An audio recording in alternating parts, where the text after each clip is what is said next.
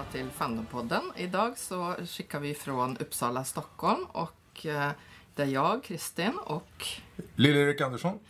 och idag ska vi prata eh, om Doctor Who och vår gäst idag är Kristina. Hej och välkommen. Hejsan! Tack, roligt att vara här. Ska du göra en kort presentation av dig kanske? Vad du håller på med? Ja, jag heter Kristina Rudberg. Jag är eh, enligt, eh, enligt eh, en större tidning i staden här en av Sveriges mest eh, vad ska man säga, stö- största experter på Doctor Who. Det kanske vi kan diskutera, men i vilket fall som helst så jag åker jag runt och föreläser om Doctor Who. Till vardags jobbar jag som gymnasielärare och skriver lite dramatik och grejer. Ja, vad roligt. Jag visste inte att du åkte runt och föreläste, men berätta nu, vad är Doctor Who? För den som inte vet. Jo, Doctor Who är eh, nog så enkelt som en brittisk tv-serie, en barn-tv-serie som startade 1963 och håller fortfarande på. Vi börjar med att dela in den i två, två eh, avdelningar här nu. Klassisk, gamla serien och nya serien. Eller rebooten.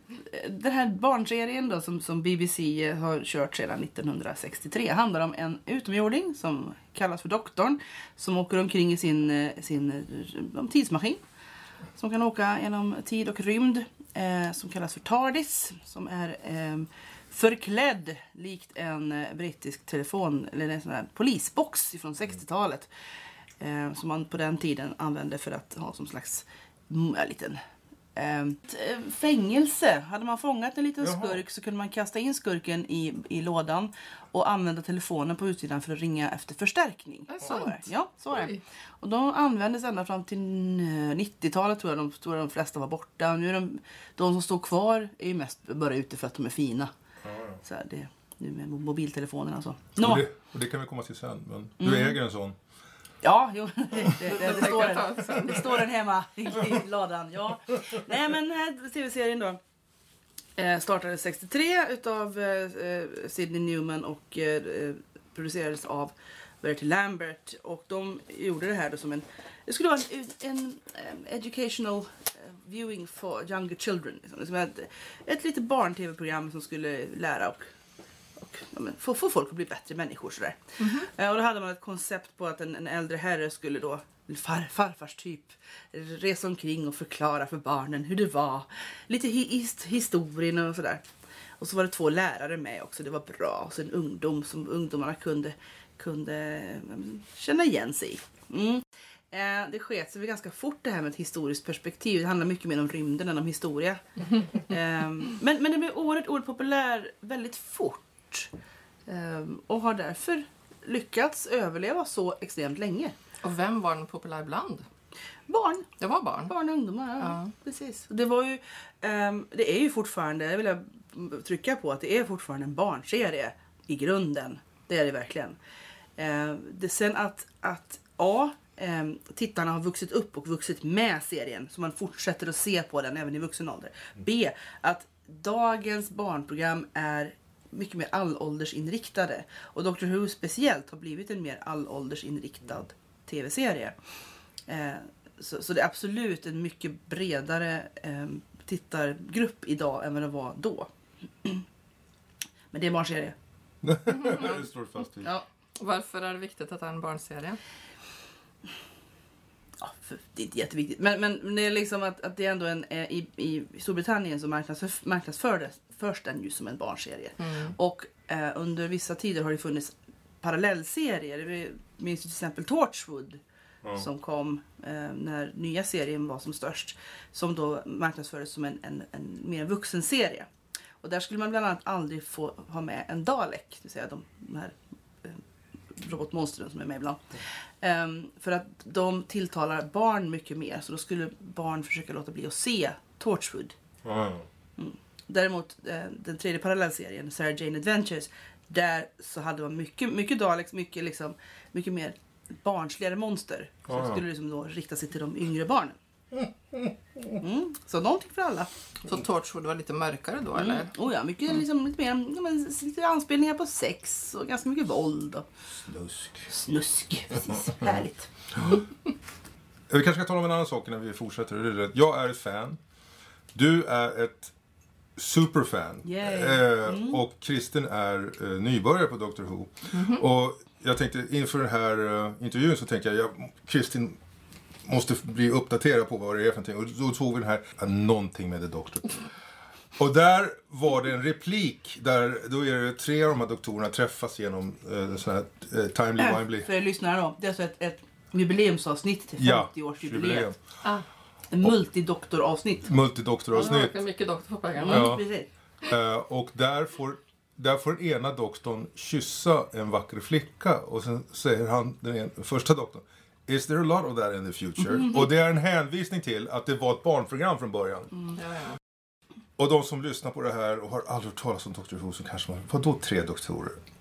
Do, doktorn regenererar. Jo, det var så här.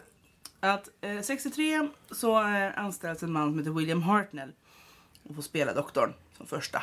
Eh, han är en, en, en, var en riktigt duktig skådis som hade varit med mycket. Um, han var 55 när han tillträder och var 55 1963 det var ju liksom mycket äldre än vad en 55-åring idag. Mm. Um, och han, han mådde väl inte jättebra heller. För han, eh, han var lite, började bli lite dement. Eh, så han sluddrade och sådär. Så han ville ju sluta då efter tre år. Eh, och då, just då var serien jättestor. Alltså, det blev stor väldigt fort. Och då ville ju inte producenterna lägga ner. Men han ville sluta, så vad ska man göra då? Jo, då kommer eh, Sidney Newman då, alltså, första producenten, han som var eh, head of drama på BBC. Han kommer på liksom att, ja men okej, han är en utomjording, varför kan han inte bara kunna re- regenerera? Då löser vi hela problemet med att, att vi kanske måste hitta på en ny karaktär och sånt där. Nej, nej. Det är samma doktor, det är samma person. Olika Det var det. inkarnationer Ja, liksom. och då hittade de på att, att eh, men han, från planeten han kommer ifrån eh, så, så kan man då eh, tänka, tänka, tänka. Ja, men vi gör så här att de, kan regenerera 12 gånger så de kan vara 12 olika personer. Det, då, löser vi, då löser vi det här på en lång period framåt. Hurra! Och sen så anställer man en man som heter Patrick Troughton som får då spela andra doktorn. Och jag kan säga att ehm, det som, nu, till och med nu för tiden då i, i, i dagens samhälle så när eh, man tillsatte den nya doktorn som spelas av en kvinna, Judy Whittaker, så var det ju till och med sån, det var ju sån storm så att det till och med dyker upp i svensk tv eller svensk, svensk press att det här händer. Ehm, och folk kan tänka att det är något nytt, att folk blir förbannade för att man byter skådis. Men jag såg, det var samma sak 1966.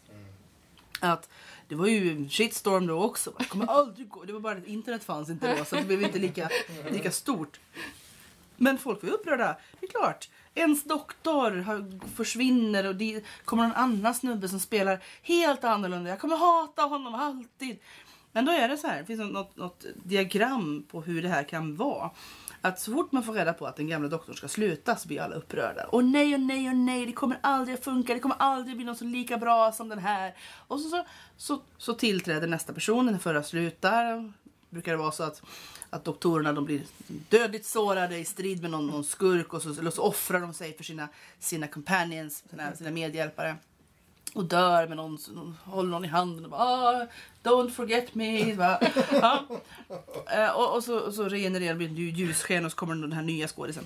Ehm, och i början så, så är de flesta bara Åh fy fan det är så hemskt, det är så hemskt, usch! Jag kommer aldrig gilla den här. Ger det två avsnitt. Ah, okej då. Okej, det, kanske, det kanske inte var så illa. Och så ett avsnitt till. Ah, nej, det här var ju jättebra. Det finns ingen så bra som den här personen. Ja, Och så går det ett par år till. Liksom. Och så, så ska den här personen sluta. Åh nej, åh nej, åh nej. Det kommer, så är det samma Ja, ja. sak runt igen. Ja, Det är lite så här cykliskt. jajamän. Så att, Nej, för jag, jag såg ju eh, eh, ett, vi- ett Youtube-klipp från eh, Worldcon. Då det var en kvinna som ställer sig upp och börjar beskriva vad hon tycker om den kvinnliga doktorn och Kay. Och börjar gråta.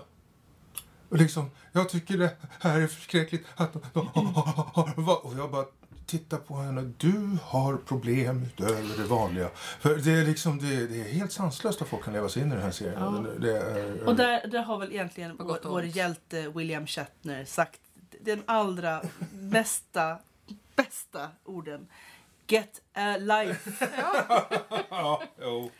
Det är, eh, det är Get a Life People. Ja, den är underbar. Den är underbar. Eh, Det är, så här, det är klart att man ska älska sin fandom. Ja, absolut. Men det, det är så här, det, det, ja, det är en tv-serie. Jag älskar Doctor Who. Det är en fantastisk tv-serie. Det är en tv-serie. Ja, det är klart. Nu har det så 13 eh, eller 14 personer officiellt spelat Doktorn. Man kan inte gilla alla. Alla är inte skådespelare på samma sätt. Vilken gillar du bäst då? Obligatoriska frågan. Ja, min favoritdoktor. Eh, jag måste säga, eh, eh, heter han? John Pertwee, alltså tredje doktorn. För att jag började se Doctor Who i alldeles början på 90-talet.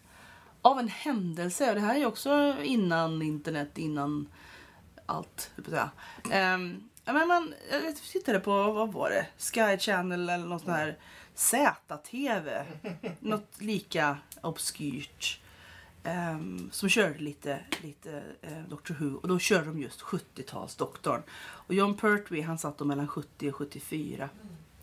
Um, ehm, och han hade sammetskavaj och kråsskjorta och han var jättehäftig. Uh, och, uh, ja, det är min doktor. Jag tycker han är så bra. Jag tror jag vet vilken det är. Det är han som har lite så här glimten i ögat. Mm, mycket Ja. vitt hår så här. Och hans, hans son Sean Pertwee, han är ju med i, i Gotham. Och spelar Alfred i Gotham. Mm.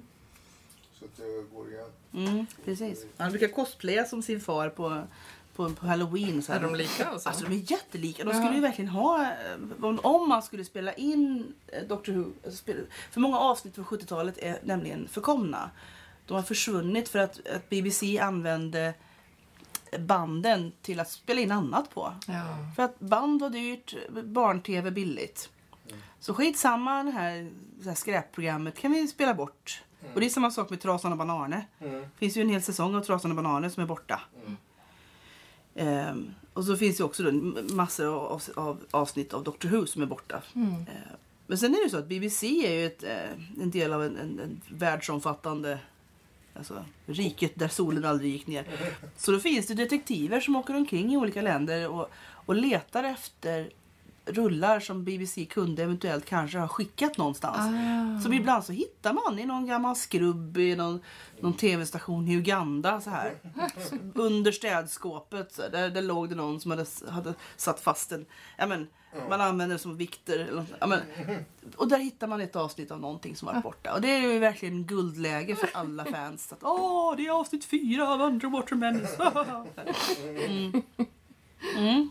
Ja, Plötsligt händer det. Ja. Men han skulle kunna spela sin far om han nu bestämmer sig för att spela in något av de Ja, ja. förlorade avsnitten. Jag tänkte på det, vi pratar om olika doktorer. Ehm, men det är också hans sidekicks, hans companions. Vad fyller en för funktion egentligen förutom att vara lite till hjälp ibland och, och sällskap och sådär? Och är, det, är det alltid bara en eller kan det vara flera också? Det kan vara flera. Ja. Och en companion fyller väl egentligen bara funktionen att det en som vi kan, alltså tittaren kan identifiera sig med mer än en, en skum alien. Mm. Eh, En companion är oftast en person från jorden. Mm. Eh, Och i senare, i senare tid har det ofta varit en, en, en samtida person också. Mm. I gamla serien så kunde det vara ett 1800-talsfolk eller, eller liksom Jamie var ju var högländare från 1700-talet. Och, ehm, ja, det var lite allt möjligt. Doktorn har åkt med andra, andra aliens. Och, ja, men folk kan bara dra på sig sådär. Ibland är det en, det är bara en person. Ibland är det hela, hela TARDISen full av folk. Det, Får man se någon gång hur doktorn ser ut på riktigt? I icke-mänsklig skepnad? nej, utan de ser ut så, hans folk. De ser ut som människor. Aha. Ja, ja. De, det sägs att de har två hjärtan och att de har lägre kroppstemperatur och ljusrött blod. Det är ungefär det enda man får reda på om dem. Jaha. Men sen ser de ut som oss. Ja. Och att de då, i alla fall hans folk, kan regenerera Ja, 12 gånger. 12 gånger. Ja. Men det löste de sen. Ja, det, det är TV. Det går alltid att lösa. alltid att lösa. Med manus. När jag skulle introducera Kristin Frey så tänkte jag, ja, jag visar det här avsnittet och sen tyckte jag, nej fan det där hänvisar ju till det avsnittet. Som hänvisar till det avsnittet som kommer tio avsnitt längre fram. Alltså, när vi pratar om den senaste Doctor Who, den här eh, relaunchen. Manuserna sträcker sig fem, sex år framåt.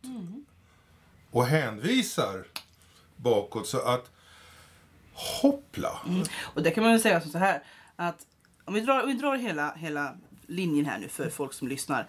Att serien startar 63 ehm, och har upp och nedgångar under åren. 1989 så ligger den på, en, på dålig tid och, och, och tittarsiffrorna har gått ner. Så man, man lägger den på is.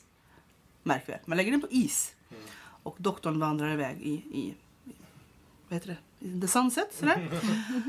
och sen så försöker ju folk att starta det hela igen. Det går sådär. ehm, men man försöker i alla fall. Och då så skrivs en hel del fanfiction, mycket böcker ges ut av de, av de människorna som nu har skrivit manus till de nya säsongerna. 1996 så kommer det en, en amerikansk långfilm. Det är amerikanska pengar i alla fall. Det är fortfarande eh, då har det varit då sju doktorer i originalserien. Doktor nummer åtta. Man börjar alltså inte om från början, tack och lov. Utan det är doktor nummer åtta i filmen. Ehm, han är jättebra, spelar som Paul Morgan. Filmen är sådär. Men helt okej, underhållande, trevlig. Liksom. Hade kunnat bli hur bra som helst. Men det blir ingen, ingen fortsatt skjuts på detta. Utan man går vidare, tillbaka in i glömskan så här. Och sen då, ehm, nio år senare, 2005, då finns det pengar på BBC. De har liksom sålt aktier eller vad det var. Eh, Det finns pengar och det finns en man som heter Russell T Davis som har nördat loss och vuxit upp med Doctor Who. Han har längtat efter att kunna göra Doctor Who. Och då, sen får han helt plötsligt förtroendet av BBC. Ja men gör det då. Och då nystartar han det hela. Och då är det inte heller liksom så här reboot totalt på Doktor 1 utan han fortsätter med Doktor 9. Så det är liksom inte, man har inte gjort som Spindelmannen, nu startar vi igen, nu startar vi igen, nu startar vi igen och igen. Utan, utan att det faktiskt, det är Kontinuerligt. kontinuerligt ja. Så det är aldrig så att man har gjort en nyinspelning av ett gammalt bra avsnitt? Man har, ny, från en ny. Jag tänker lite på parallellen till James Bond här med olika Ja, det. James Bond. Att man har gjort nya versioner av gamla berättelser. man har räddat en del gamla berättelser och använt eh, manus och sånt igen men man har aldrig gjort en riktigt En, inte en liksom... in, ny inkarnation. Nej. Det Nej. finns två långfilmer med Peter Cushing ifrån 70-talet där doktorn heter Doctor Who, alltså Ja. som, som, som ett namn. Och, de brukar väl mest räknas, inte som kanon, men som lite mer så här, lite kärleksfullt. Mm. De hänger med som en, en, en konstig faster. Ja. Mm. De är som Never Say Never Ja. av Sean Connery. Det är mer som Casino Royale. i- Den gamla Casino Royale Ja, i precis. sammanhanget. Ja, de, de, de, får, de får med leka, men David egentligen Niven inte. är liksom eh, Bond också. Mm. Åh, herre Jesus, vilken ökenrulle. Ehm, Jättebra. Ja, den dansar, dansar Shimmy. Ja. Eh, nej, det som jag tycker är så kul nu med... Alltså manuserna är helt fantastiska. Och eh, man vet ju aldrig var man ska ta vägen någonstans. För ehm, när man pratar Star Trek så är det eh, science fiction. Pratar vi Star Wars så är det lite fantasy. Men är det Doctor Who så får det vara allting inklusive superhjältar. Ja, ja. Det är liksom, ha- där går de, det är rubbet. Skräck, fantasy, postapokalyptisk, alternativhistoria, tidsresor, framtid, dåtid. Superhjältar, hjälp mig. Det är... ja men jag tror det, är- det är det som är... Historiska figurer. Ja. Jag tyckte avsnittet med van Gogh är ju Det är jätte... jättebra. charmigt. Ja, det är, det. Och, och där också faktiskt så får den vara lite utbildande. Mm. För att eh, van Gogh-avsnittet eh, Vincent and the Doctor med, med Matt Smith, alltså eh, elfte doktorn. Mm. Där får, säger man ju till barnen som ser att ja, har ni, tycker ni att, att världen är jobbig ibland så prata med Prata, eller, föräldrar, prata med era barn om psykiska problem. Mm. Och det, det behöver ju barn-tv också göra ibland. Verkligen så här, ja, men allt är inte hunky-dory hela tiden. Mm. Ja, men, man kan ta upp liksom läskiga saker. Och barn är ju coolare än mycket andra vuxet folk. Och Ja, kan ta det här. Tyckte det var ett förvånansvärt djupt avsnitt faktiskt. Ja, ja visst.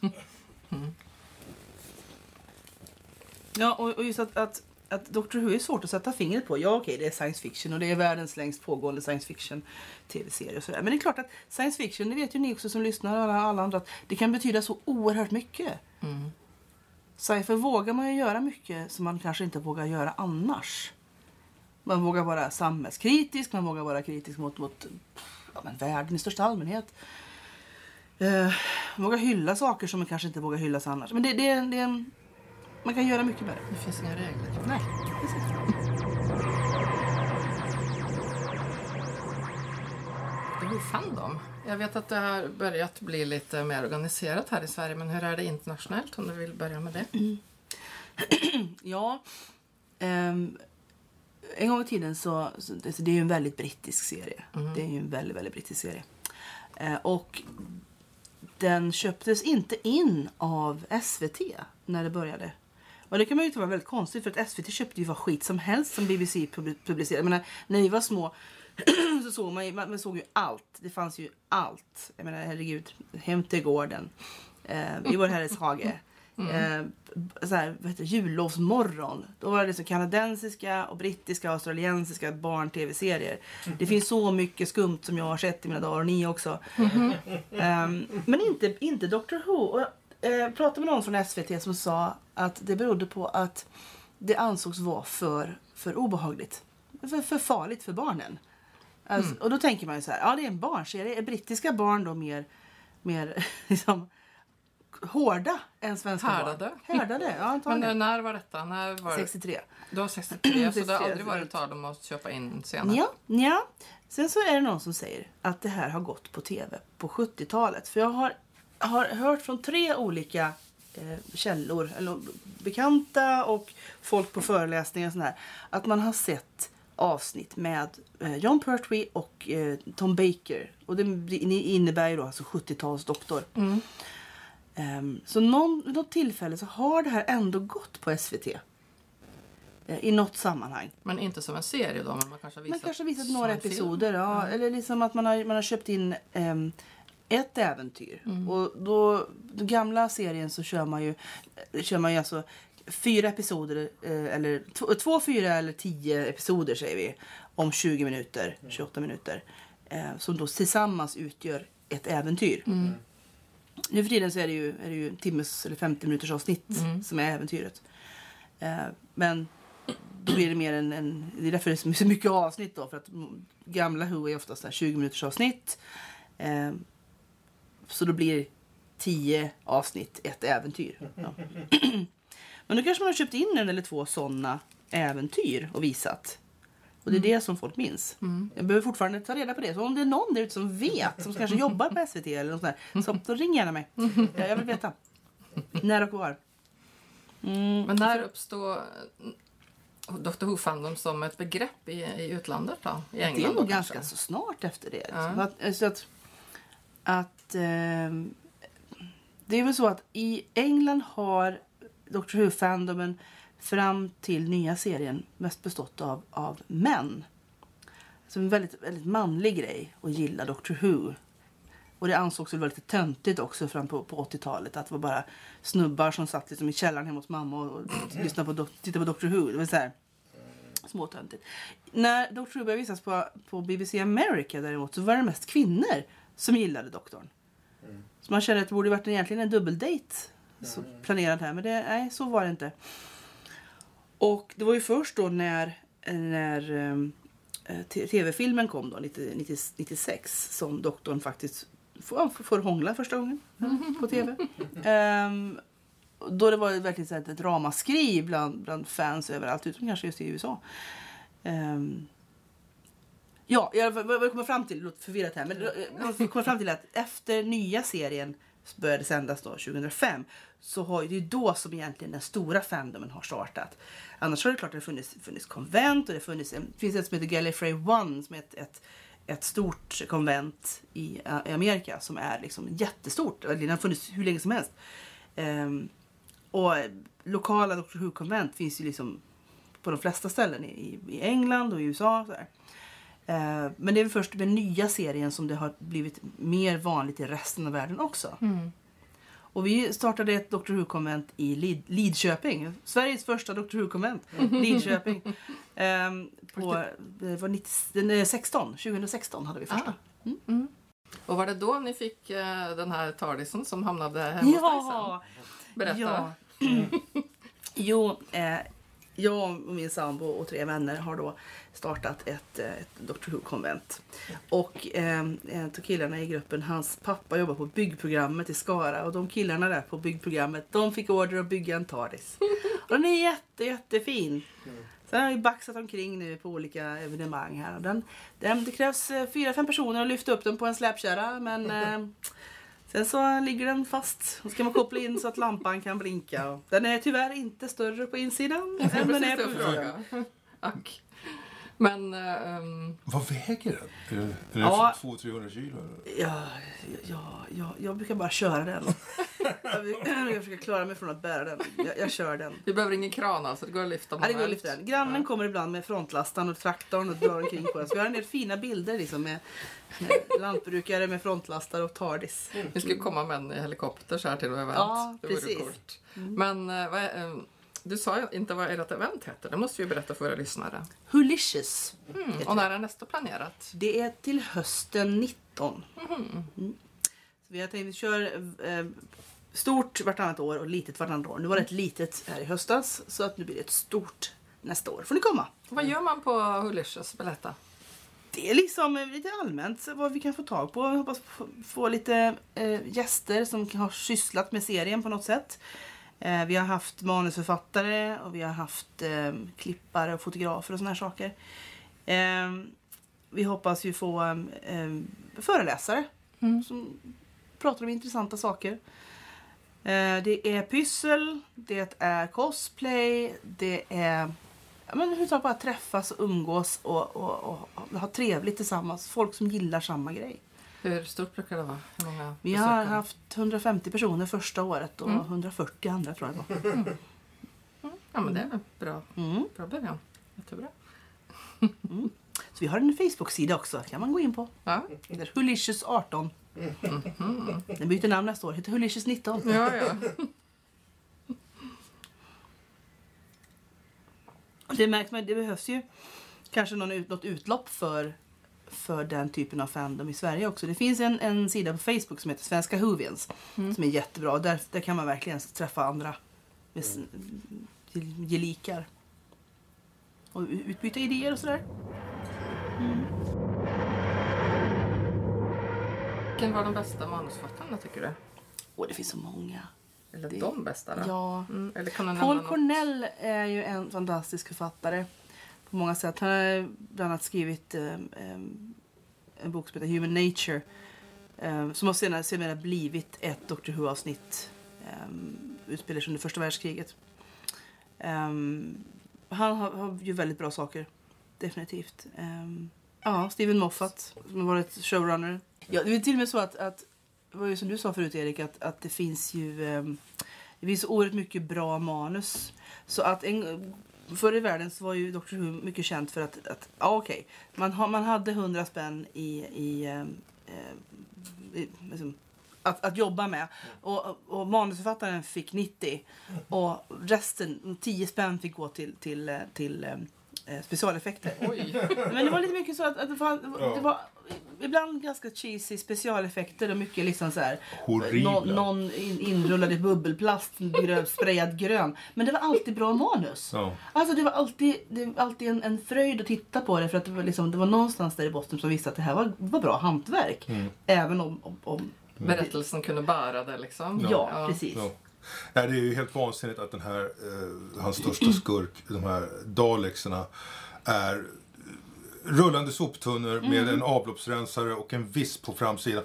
Och det är liksom därför, så här mycket har vi till att göra monster. Hitta på något skräcken i det enkla. Skräcken i det enkla. Det är liksom, och det roliga är när de äntligen får pengar så skulle de ju kunna göra en relaunch eller hitta på någon ny Dalek. Nej, nej, nej, nej, nej, nej, nej, nej, det ska vara en soptunna. Och... ehm, Men det är ju ja. tradition med det här Ja. laget. Det ändrar på utseendet på Daleks. Ja. Ja. Och de, alltså, mycket märkligt, men de är oerhört populära hos barnen. Mm. Men det är väl också för att de är- liksom så här lagom otäcka. Ja. Det är ändå bara en, en, en rullande soptunna upp och ner med en, sal, en saltkar. nästan, tror jag. Har sett flera coola Dalek-klänningar faktiskt. Mm. Folk eh, har gjort fina cosplays på dem. Definitivt. Med TARDIS-klänningar och TARDIS-kostymer. Och liksom. ja, men det är inte bara att man ska cosplaya en karaktär i, i universat utan det är liksom hela, hela, hela universat. Vad är folks favoritcosplay då? Vad är det vanligaste att folk eh, försöker Och det, återskapa? det vanligaste är ju doktorerna. Där och det är. Mm. vanligaste kan man säga det är väl kanske Halsduken? Jaha, no, det kommer kanske på tredje plats. Första Mm. plats är nog antingen eh, Matt Smiths eh, fes. Mm. det är klart den är enkel precis. att få till. Det är jätteenkelt att få till. Mm. Eh, och på andra plats är det väl Tennants eh, eh, randiga kostym och eh, långa rock. Ja. Men sen är det halsduken. Mm. Och där kommer vi också prata om det här med att varje doktor har ju sin grej som man mm, alltså, känner igen dem på. Sitt signum. Ja, exakt. Mm. Jelly Babies. Ja. Och när, när Doctor Who förekommer i, i eh, andra, andra sammanhang så är det oftast så fjärde doktorn, Tom Baker, som, som är med. Eh, Just med halsduken, mycket tänder, som floppy hatt, Jelly Babies. Ehm, och där dyker han ju upp i Futurama och i, i, i Simpsons och i, i eh, liksom, eh, Big Bang Theory och allt möjligt. Alltså det, det, det, det är den mest kanske ikoniska bilden av en doktor som finns. Han spelar ju honom längst också. Mm, ja, exakt. Från 84, nej från ö, förlåt, 74 till 81. Någonting. Ja, det var mm. bra länge. Hur många doktorer har du träffat? Jag vet att du har intervjuat minst en. Ja, jag har träffat ehm, eh, Sylvester McCoy och intervjuat honom. Han är sjunde doktorn. Jag intervjuade honom i samband med 50-årsjubileet så var han i Uppsala och be, eh, besökte English Bookshop. Vi hade ett litet evenemang där som jag intervjuade honom där på. Mycket trevlig farbror. och sen har jag även träffat Colin Baker Mm. eh, som var sjätte doktorn. Också väldigt rolig farbror. Mm. Sen har jag sett David Tennant live på när han spelade Mycket väsen för ingenting i London. Oh. Mm. Men åker de runt mycket på fan-event? Ja, i alla fall eh, Colin Baker och Sylvester McCoy gör det. Ja. De, de tycker det är kul, för det, det krävs ju också. De måste ju tycka att det är roligt. Mm. Eh, Tom Baker är för gammal. Ehm, de tre första har ju avlidit. Mm. Ehm, Tom Baker är ju vad är han, 84. Ehm, han, eh, han, han försöker ta det väl så pass lugnt han kan. Eh, han har däremot skrivit en, skrivit en bok. Han har skrivit en, en, en Doctor Who fanfiction som getts ut här i dagarna nu. Eh, Jag kommer inte ihåg vad den hette, men alltså, de, så de, de är ju fortfarande, menar, det är ju lite grann som en gång Doktor av Tardis, alltid Doktor av Tardis. Ja, det, det, Är det de lite kommer- så för de skådisarna som Ja. spelar Dr Who? Jag tänkte precis fråga det. Precis. Ja. Det blir ju liksom en, en exklusiv klubb Ja. att vara med i. Ja. Så är det. Så var det- inget svårt att eh, få de skådisar de vill när de söker nya? Det tror jag inte. Nej. Jag tror det är mest bara, det kom ett brev. Exakt. Men sen så är det ju problemet att du måste, om du tar den här rollen så måste du ju ta också, inte bara Det är de fyra år positiva. Och fandomen? Ja. Ja, Ja. precis. Eh, och det kommer ju alltid, alltid finnas, finnas folk som inte gillar ditt jobb. Nej. Det ser man ju nu då. Ehm, den senaste doktorn, doktor nummer 13, det är Jodie Whittaker. Alltså första gången som doktorn porträtteras av en kvinna. I alla fall i kanon. Mm. Ehm, och det var ju en shitstorm utan dess like. Och Folk bara, det är, åh, det är slutet på min doktor. Ja, så, man bara, ja. går under. Jo, jag vet. Bara, det, är en, det är en alien. Hallå? Eh, Var glad att hitta tre armar. Hallå? Vad- Skulle kunna se ut som Elvis liksom, eller ja, vad som exakt. helst. Ja, en soffa.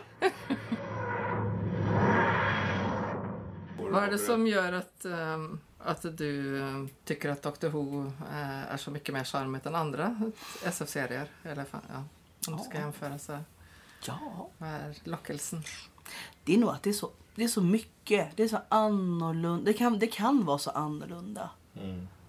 Om jag får svara skulle jag säga att manusen är fruktansvärt bra. Ja. Eh, jag brukar säga så, du, du sa ju den här 99 kronor till författaren. Och I Hollywood så är det 90. tvärtom. De lägger 99 kronor på specialeffekterna och sen så Ja. eh, kan de skriva ett manus. Rekordet är det här som jag hörde om Pirates of the Caribbean. De byggde båten för att det skulle komma en enorm bläckfisk och slå sönder den. Och så gick de till manusförfattaren och sa skriv ett manus där det här sker. Och man bara, börja i rätt ände. Det visas ju ganska bra i den gamla fina Sunset Boulevard. Där de pratar om de två manusförfattare som pratar om hur de, hur de jobbar. Och Shane förklarar att ja, men jag skrev den här filmen. Den handlade om en baseballspelare. Nej, gjorde den inte. Jo, i början gjorde den det. Och sen så blev det... Och så en lång historia om hur det slutar med att det är någon slags jag menar, Jag vet inte var de hamnade på slutet men det var liksom ingenting är kvar från hennes Nej. idé från första början. Det är sant. Mm. Ja, jag tänkte lite grann på det här med doktorns personlighet. Nu har jag som sagt inte sett mer än fyra eller fem avsnitt. Mm. Och eh, jag tycker eh, att han är lite så här... Han, han, är lite förvirrad och, och saker blir inte riktigt som han har tänkt sig. Och jag, jag, jag tänkte, det slog mig att, eh, att, han hade ganska, att det var, fanns en del likheter med Dirk Gentlys Holistic Detective Agency.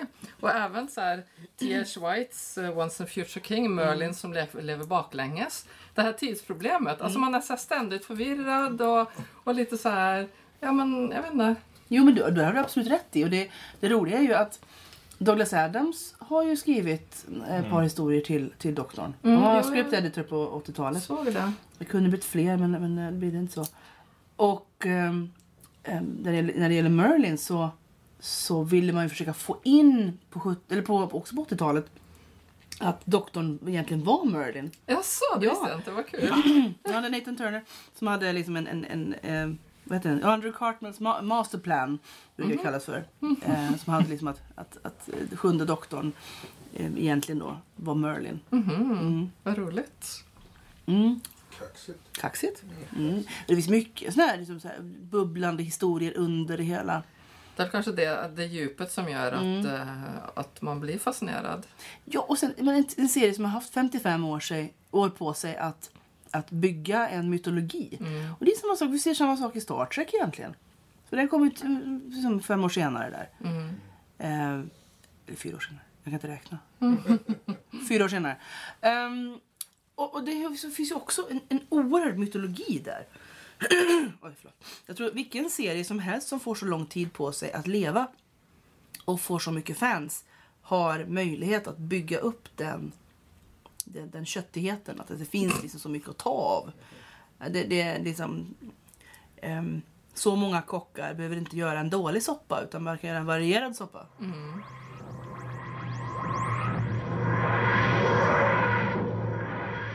Vilken trivia eh, känner du till som, eh, det här vet jag, men inte många andra, som du, du tycker är spännande? Men som, eh, som du ligger och småmyser på, men inte de andra känner till. Oj. Du menar som att, att mattorna till Titanic eh, Ja. designades i Trollhättan? det kanske var där nej. Jag såg ju till exempel ett par avsnitt nu och jag märker att jävlar vad de refererar till Shakespeare. Mm. Ja, men jag, tror, men det, jag tror det är någonting med, med att det är så väldigt brittiskt. Jag tror Ja. att, att vi, jag menar, vi tre som sitter här är ganska pålästa och, och kan vår Shakespeare, kan lite, lite anglofiler, kan vårt Storbritannien så här. Och vi missar ändå grejer. Mm. Jag tror det liksom. Att, att Säkert. Man brukar väl säga som så här att en duktig en person som är duktig på engelska är ungefär lika bra som en, en, en 12-årig stor, barn i Storbritannien som går i skola. Mm. Så, här. Så jag tror att man... man, man Många kulturella referenser som Ja, man går oss bara helt, det man eh, kan. Förbi. Ja. Ja, Mm. Absolut, säkert. Ja, det. ja, men det är nog visst det här med, med, med det kulturella. Jag, jag tror man kanske måste gilla, vara lite anglofil för att gilla Doctor Who så pass mycket. Just för det är väldigt mycket put the kettle on darling. Eh, Skulle Hollywood kunna göra Doctor Who? De försökte ju i alla fall lite grann då när, när 96. Mhm. Ehm, det var väl okej, men, men vad jag förstår så var det ju liksom en, en väldigt mycket snack som föregick detta. Det skulle liksom bli stort och häftigt och man ville att Denzel Washington skulle spela doktorn bland annat. Um, och, och jag, jag kan tänka mig de på BBC satt där bara "Ah, Ja, ja, men alltså... Uh, ja, eh, vänta lite här nu, vi måste bara andas.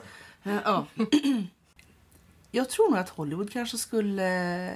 Det skulle bli för mycket. Skulle de förstöra magin? kul. Ja, jag tror faktiskt det.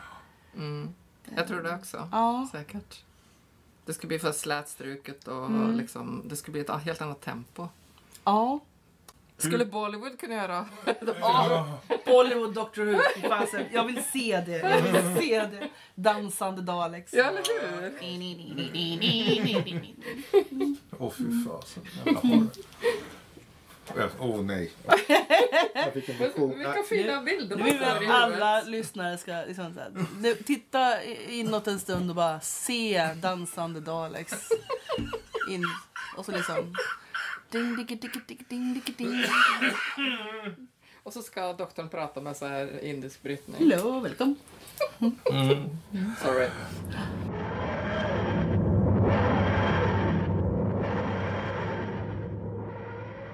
Jo, vad tror du doktorn kommer göra i framtiden? Fortsätta. Ja. Jag tror att just nu så är det inget snack om att det inte ska fortsätta. Nej. Det är ju alltid folk som tjatar, absolut. Senaste tillbudet var väl att Åh nej, nu ska då Chris Chibnall som är senaste showrunner, nu ska han sluta och då kommer Judy Whittaker att sluta också. Men det är ingen som säger att hon ska sluta. Och det är inget väldigt bestämt att han ska sluta heller. Men det är ju många små fjädrar som blir jättemycket drontar. Ehm, Sådär i största allmänhet. Ehm, men jag tror att, att BBC tjänar så mycket pengar på Doctor Who just nu så att det kommer inte att läggas ner. De gör det, ja. Ja, det, det är inte som det var kanske 06-07. Men det är ändå, det är ändå bra. Och ehm, i och med eh, Jodie Whittaker som ny doktor här nu så har det tydligen tittarsiffrorna varit, varit väldigt höga den här den här eh, terminen säger jag, men den här säsongen. ja. ja. Hur många avsnitt har hon gjort? Eh, oj, vad blir det? 10, 10, 12. Ja, det, en säsong är ju, är ju jag tror att denna säsongen skulle vara 10 avsnitt va? Eller 11. Mm. Eh, Och sen är det Christmas special. ja, men det är ju ingen Christmas special i år. Det är en. New Year special.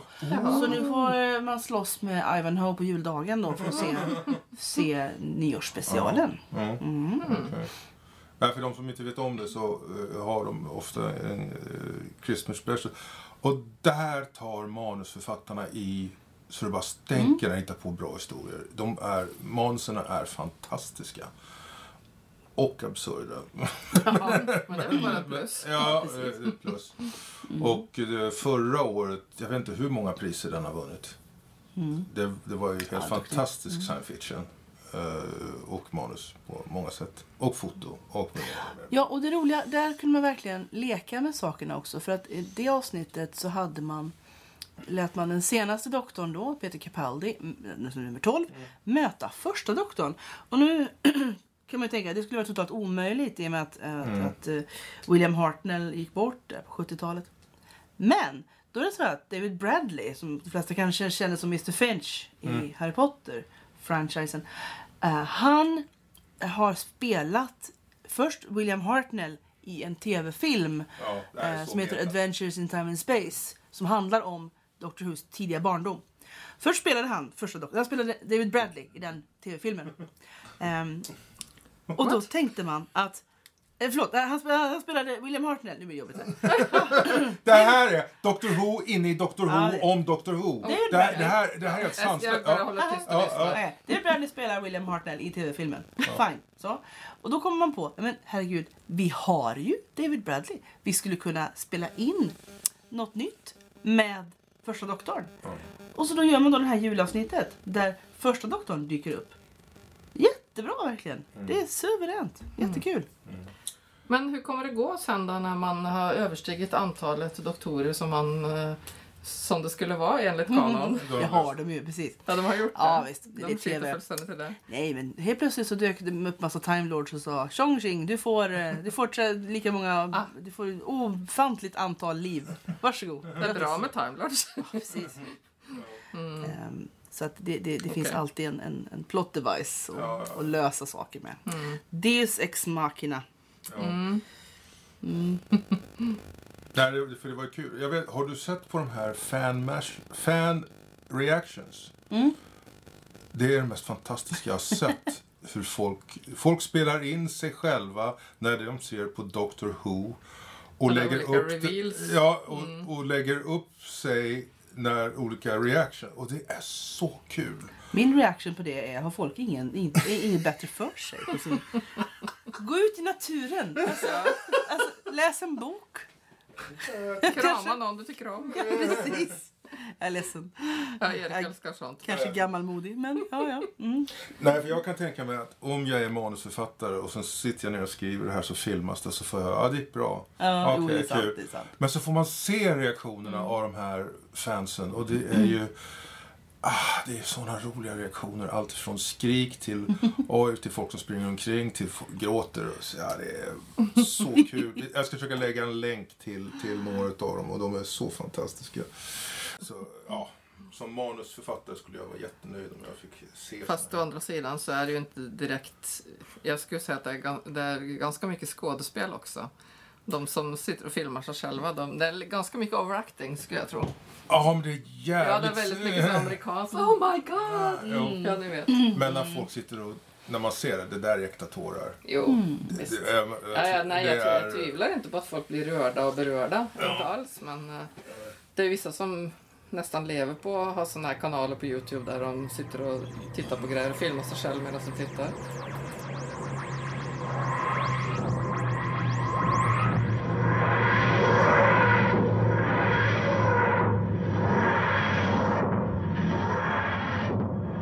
Eh, Varför ska man se Dr Who kanske? Ja. Det är väl för att, för att eh, det finns jättemycket bra saker att titta på. Alltså det, det är ju, och i denna, in this day and age, så, så finns det ju alltså, hur mycket att välja på som helst. Mm. Och det var ju lite grann som vi, vi pratade om innan, eh, innan vi startade det här. Att man, man, även om man inte är en, ett fan av någonting, just specifikt, låt oss säga, vad ska vi ta? Eh, Babylon 5. Babylon 5. Så kanske man ändå vet mycket om det som, som handlar om Babylon 5. Eh, man vet vad, karaktärerna heter, man vet lite ett allmän, allmänbildning. Ja, det är det där, Och om inte annat så bör man egentligen titta på någonting, bara lite från alla möjliga serier, bara för att få lite allmänbildning. För allmänbildning det skadar inte, det gör inte ont. Eh, det, det, det, det är bra. Mm. Ehm, Kunskap är alltid bra. Exakt. Eh, och Doctor Who försöker ju ändå på något sätt vara en, en allmänbildande och vad ska man säga, en samhällsbyggande serie. Man, man, man, det poppar upp ibland just det här att Doktor ska ju alltid vara en person som är Alltså kämpar för de små, för de svaga och står upp för det som är fel. Han kommer in och han rättar, rättar felaktigheter och sådär. Och, och det är väl skönt att ha en sån hjälte. Att liksom ha en förebild som bara... Inte skjuter först och frågar sen. Nej, men precis. Utan- Och som inte är ofelbar heller. Det tycker jag är ganska skönt. Men Doktorn kan ju Han gör fel. göra bort sig något fullständigt. Ja. Det är- det kan Jag skojar du? Han tog död på sin egen planet. Ja, Flera gånger. Men i, i böckerna har det hänt också. i- Innan tv-serien. Ja, men det, alltså, hej och hå. Ehm, Nej, men jag tror att det, det, det, det är en bra förebild. Mm. Ehm, och det finns så mycket annan skit som, som man, man kanske inte ska se på på samma sätt överhuvudtaget. Ehm, utan det är kul man kan hitta någonting just för, för, för barn och ungdomar som är, liksom, som är bra. Mm. Gud vad gammal jag låter. Men ja, du förstår vad jag menar. Liksom, att det är Nej, men fall- oss andra också. Man Mm. behöver någonting som, eh, som eh, när man har sett klart på ett avsnitt så sitter man kvar med en positiv känsla. Mm, precis. Lite såhär, ja, mys. Mm. Det finns hopp. Ja, och sen är faktiskt fandomen väldigt trevlig. För Mm. det säger många av skådisarna att det är inte det här eh, slita av folk kläderna fans Mm. som, är, som huvianerna är. Utan det är mycket det här små, folk med tindrande ögon som står och väntar på sin tur att få Mm. en autograf. Eh, artighet, Mm. trevlighet, man hjälper varandra. Mm. Eh, och det gör mig väldigt glad att höra liksom att, att, att skåd... För det kanske just det också som att, att skådisarna vill åka runt och, och, och, och skriva autografer. Att de faktiskt bryr sig om att Mm. och vara engagerade och, och inte liksom springer och skriker därifrån. Eh, utan att, att det- finns en, en väldigt glädje och, och gemenskap i det här gänget. Mm. Att... Eh, ja, det, det är positivt. Och det har vi märkt när vi har jobbat med Hulicious också. Liksom, att det, är- det, är väldigt, det är en väldigt glädje.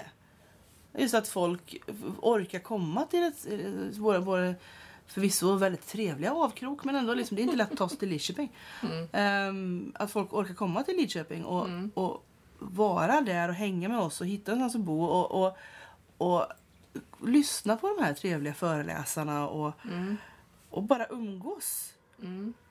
Och um, man behöver egentligen inte ha så mycket programpunkter utan det är liksom bara att få träffa varandra som är Mm. det som, vinsten på det Mm. hela. Mm. Mm. Det låter Det väldigt Mm, trevligt. Vi kanske ska ta en tur någon gång också. Ja, absolut. Mm.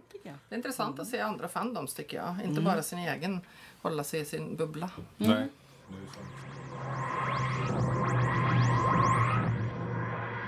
Du pratade om att doktorerna, så de som har spelat doktorerna tycker om att de har varit doktorer.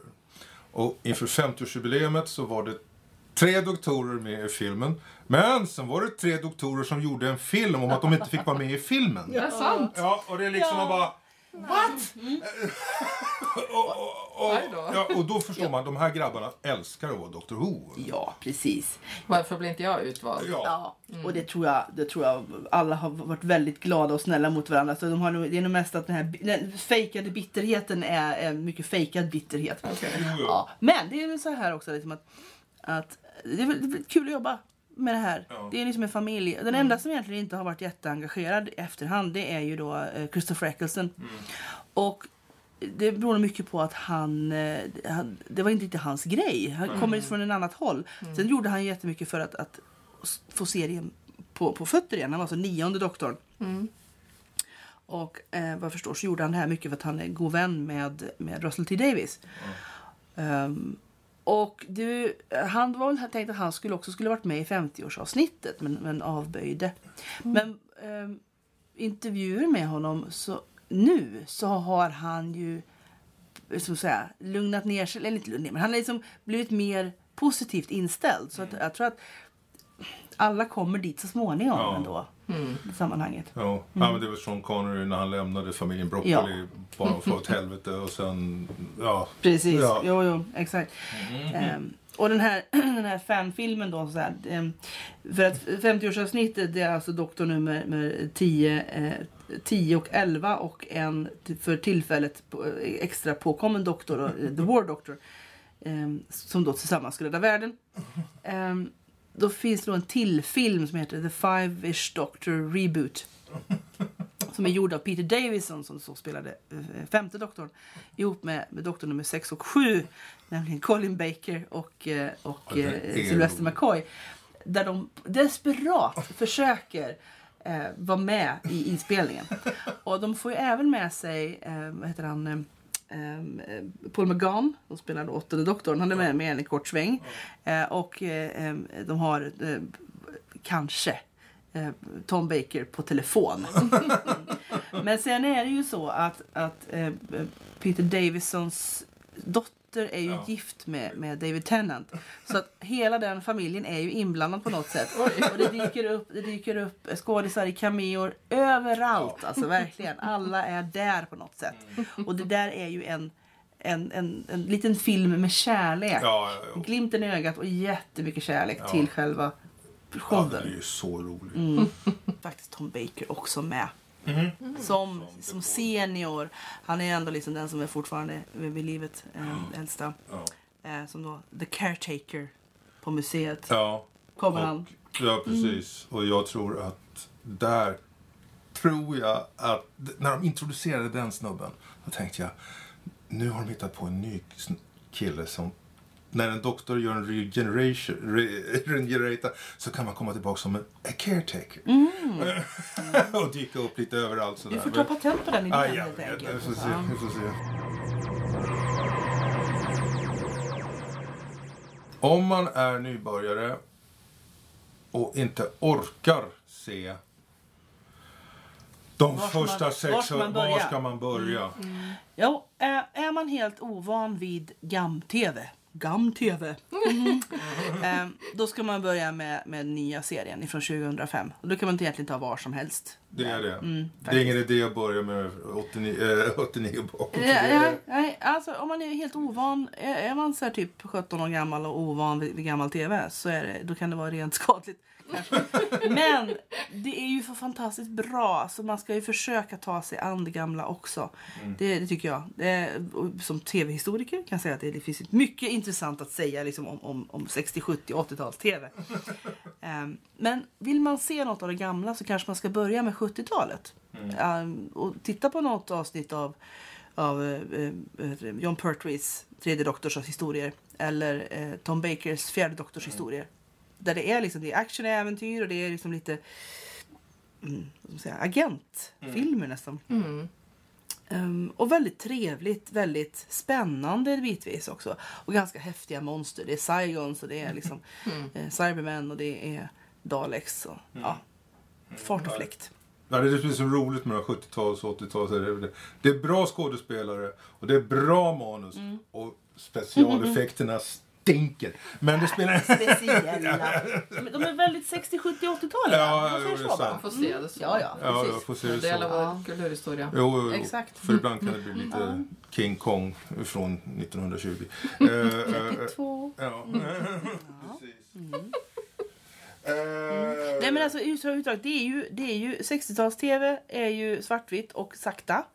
Ehm, det är mycket könsstereotyper, men inte alltid det man tror att det är. Alltså Doctor Who, som annan science fiction, vågar ju leka lite grann med det där. Absolut. 70-talet, då blir det ju färg, det är lite mer action. Och de kvinnliga companions som, som doktorn har då, det är ju jävlar med tjejer med, med skinn på näsan. Ehm, och 80-talet, det kanske är liksom det, kanske lite tråkigaste för då börjar det bli lite för barnsligt, lite för, för, för glassigt. Om man får säga så. Ehm, och lite för mycket tekniska landvinningar sådär. Ehm, och det är väl också därför som, som serien lägger ner. Nej, jag skulle, skulle jag komma med en personlig rekommendation skulle jag säga, och det är ju Blink. Mm. Eh, vill man bara se ett Steven avsnitt Moffats avsnitt Blink ifrån David som Tennants. är så läskigt. Ja, det är det. Jag tyckte nog avsnittet um, Vincent and the Doctor var väldigt, väldigt bra. Mm. Jag tror Ja. jag föredrog det framför Blink. Ja, och jag gillar Human Nature. Har vi sett den? Nej. Nej, nej jag vet inte. Ja, Då kan vi se det själv. Och där kan man säga att en bok som börjar... Boken så är det sjunde doktorn och hans companion Benny som gör samma historia som tionde doktorn och egentligen får göra sen då på tv. Går man på SF-mässan så är eh, flera sci-fi-mässan? Sci-fi-mässan. Så är jag har sagt att de skulle kunna döpa om det till Star Wars och Star Trek-mässan. Men så ser man nummer tre och det är Doctor Who. Och Doctor Who lever och eh, kommer antagligen leva ett par år till och det är bara att hoppas att eh, manusen na, har, fortsätter att vara lika bra och att skådespelarna har lika god kvalitet. Och att superfansen, som, så som du, också lever och fröjdas.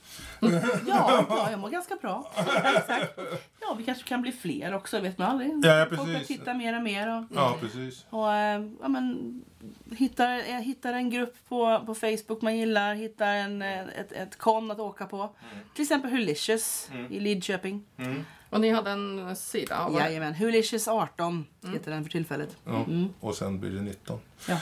Då får vi tacka Kristina Rubler för att komma hit. Tack för att jag fick vara med. Det var jättetrevligt. Tack för oss. Tackar. Ja. Hej då. Hej då.